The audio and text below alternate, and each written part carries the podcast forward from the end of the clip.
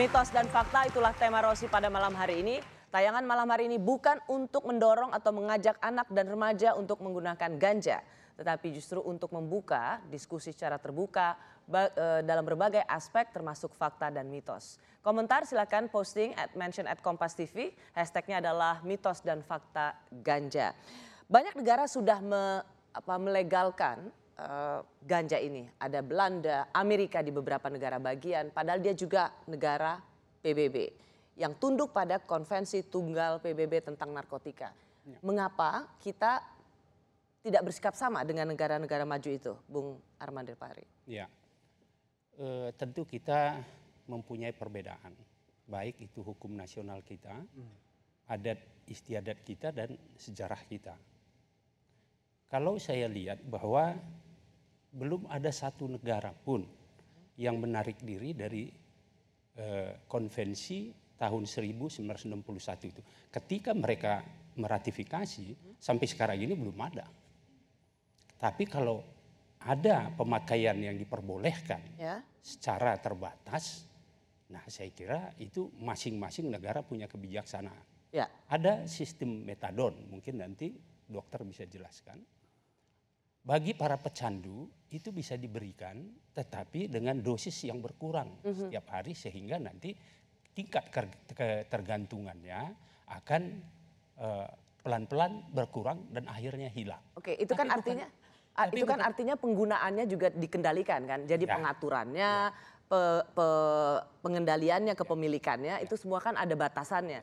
Kalau di negara tadi yang tidak menarik diri dari konvensi tunggal eh, PBB tentang narkotika karena dia tetap ada batasannya. Ya. Amerika misalnya itu tergantung negara bagiannya gitu. Kalau di Belanda, Amsterdam ada daerah tertentu yang bisa bebas, daerah lain mungkin belum bisa juga Itu yang sebebas itu. tadi. Nah, mengapa kita juga tidak bisa mengadopsi itu? Mengapa kita tunduk sepenuhnya bahwa sama sekali berbahaya baik tanamannya maupun seluruh turunannya nggak usah seneng gitu. Nah itu dia, saya Dia bilang kayaknya sedang, aku tidak sedang mensupport kamu loh. Baik, Saya bilang tadi itu kan ketentuan undang-undang kita masih seperti itu.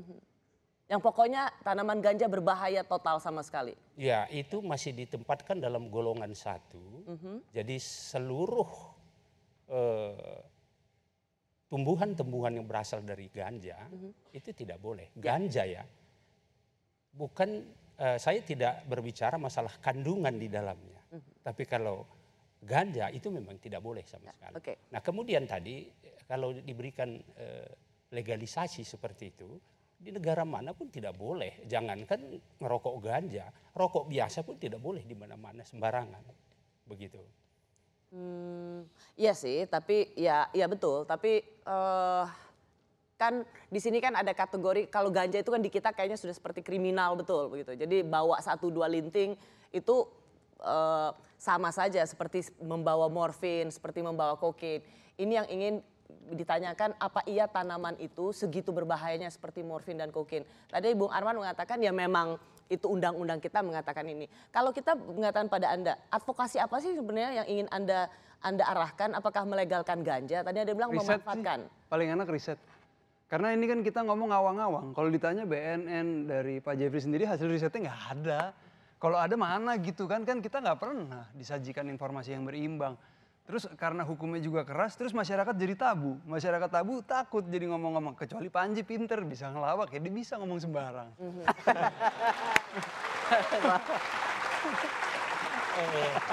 Dia bawa kelawakan ya. Iya, Kita yang deg-degan. makanya. Saya sedikit tambah. Boleh. Kalau riset, ilmu pengetahuan, penelitian itu memang boleh. Tapi nggak ada, itu problemnya. Kalau itu Kalau itu- siapa yang melakukan? Ya bagaimana? Eh, tapi emang boleh Pak Riset? Jadi Riset? Harusnya boleh dong. untuk golongan satu Boleh, boleh. dilarang dimanfaatkan untuk apa pun kecuali untuk ilmu pengetahuan.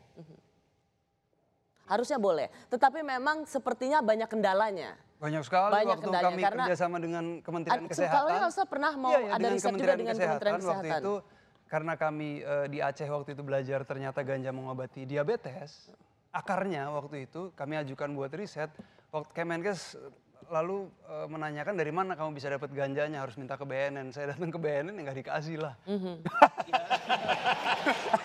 Berarti BNN belajar dong. Boleh, Lucu banget. boleh, boleh. Iya. Boleh tapi nginap dulu. Ditangkap dong Pak namanya Pak. Boleh meneliti tentang ganja, tapi di belakang sel. Saya pikir kayak eh, Profesor Musri Musman kemarin bicara di Kompas juga kan. Kalau beliau ditaruh di kerangkeng terus untuk meneliti ganja dalam waktu tertentu, itu saya pikir beliau berani. Yang penting kan ada hasilnya. Dan itu memang kalau harus diawasi secara ketat, Jadi kita, kita luruskan dulu, ketat. lingkar ganja eh, Nusantara ini bukan untuk melegal me- apa mem- memberikan advokasi legalkan ganja, Bukan, kita ganja bisa dipakai eh, secara bebas oleh kita, bukan itu ya arah advokasi Justru Anda ya. LGN itu paling menentang penyalahgunaan ganja. Penyalahgunaan ganja. Nggak boleh. Salah satu nanti dia salah satu nanti tuntutannya turunkan harga ganja. Nah itu yang bahaya. Bisa loh Pak? Nah, enggak Turunkan harga. Turunkan harga ganja hanya bahaya untuk bandar yang pengen harganya tinggi, Pak. Jadi tadi juga saya Iya kan? Pemanfaat justru ada yang Jadi ada gini, gimana, jadi undang-undang- lingkar ganja Nusantara adalah Ya. Jadi undang-undang narkotika itu sebenarnya dibuat untuk memberantas peredaran gelap, bukan memberantas ganja. Bener toh Pak? Ya. Jadi peredarannya bukan tanamannya, ini udah salah kaprah. penyalahgunaan. Loh, iya kan Mas Anji gimana? Iya. Saya, pikir Pak Arman Pak Jeffrey setuju pasti setuju. Iya. Tapi kalau oh, oh, tadi eh, keluhan misalnya atau curahan hati dari Bupati Gayo mengatakan kalau eh, ininya nanam pohon ganja kan pasti ditangkap dong eh, Bung Ar Arman. Karena itu Barangkali perlu diperjelas oleh Pak Bupati tadi. Tidak ada petani ganja di sana. Yang ada itu sindikat-sindikat yang mempengaruhi masyarakat untuk menanam ganja dan mengambil keuntungan. Tidak ada itu di Gayo. Coba tanya. Kalau ada di sini. Nggak ada yang mau ngaku, Aceh. Memang tidak ada dari dulu. Dan pertanyaannya lagi, kalaupun kita ekspor, siapa yang mau beli? Dari, eh, dari dulu nggak ada tuh gimana Siapa yang mau impor? Saya Sebelum, tanya dulu. sebelum ada undang-undang narkotika ada nggak petani ganja di Aceh? Sebelum ada undang-undang narkotika ada tidak petani ganja di Makanya Aceh? Ada. Kalau enggak mana mungkin ada pengobatan dari ganja di Aceh. Kalau enggak mana mungkin orang Aceh nanam ganja di samping pohon kopi untuk sistem pertanian. Ini nggak masuk akal. tapi temuan BNN itu justru dimanfaatkan oleh sindikat bandar Iya. untuk mempengaruhi warga nanam ganja. Iya. Supaya bisa diambil hasilnya oleh bandar-bandar narkoba, termasuk dalamnya jualan ganja. Kalau logikanya itu untuk pengobatan, kalau ganja itu bisa menyembuhkan diabetes, kanker, itu eh, negara-negara produksi produsen farmasi di dunia, Germany, China, Amerika itu sudah buat semua. Tapi mana ada produknya? Saya mau lihat. Obat mana yang mengandung ganja? Nggak ada. Kalau ada boleh dibawa ke Indonesia, Pak? Eh, itu dia boleh. Oh, boleh. Kalau memang itu kalau memang itu jadi obat kenapa tidak? Oh, oke. Soalnya saya punya teman. Tapi berarti udah ada saya punya teman dia datang ke Indonesia bawa barang yang sebenarnya bukan untuk dihisap malah ditelanjangin di bandara pak. Saya tahu itu. Tahu? Saya ngerti. Ini orangnya soalnya. Dan dan di produknya itu pun jelas-jelas ditulis. Ini bukan untuk menyembuhkan dan belum pernah dibuktikan. Ada saya fotonya di sini. Ya.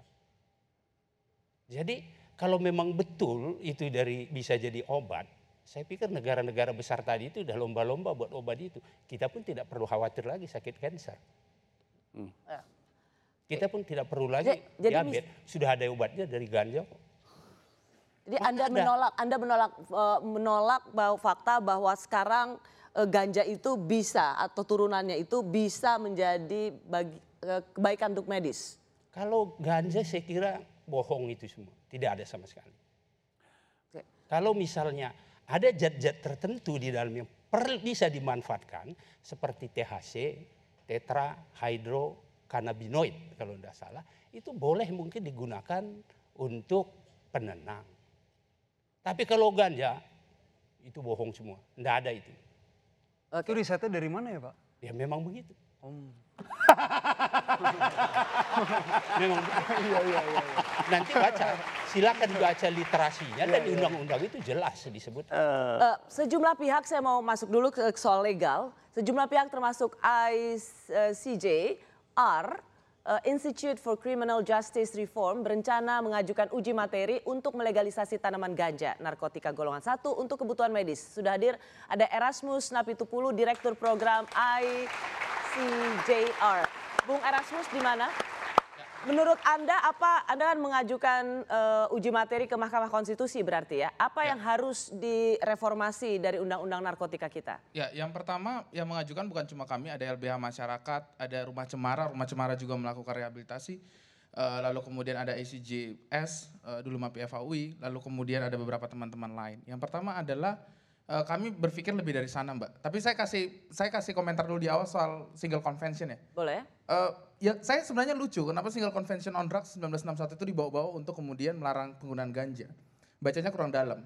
Kalau misalnya dicek dalam konvensi itu artikel 28 dan artikel 49 jelas-jelas mengatakan bahwa penanaman ganja itu diperbolehkan. Yang tidak diperbolehkan itu untuk industri. Karena apa? Pasal 49 konvensi yang sama yang disebutkan oleh Pak Armanda Pari itu memberikan waktu tenggang untuk negara-negara yang sudah menggunakan ganja sebagai pengobatan untuk boleh menanam dan menggunakan ganja. Itu poin satu.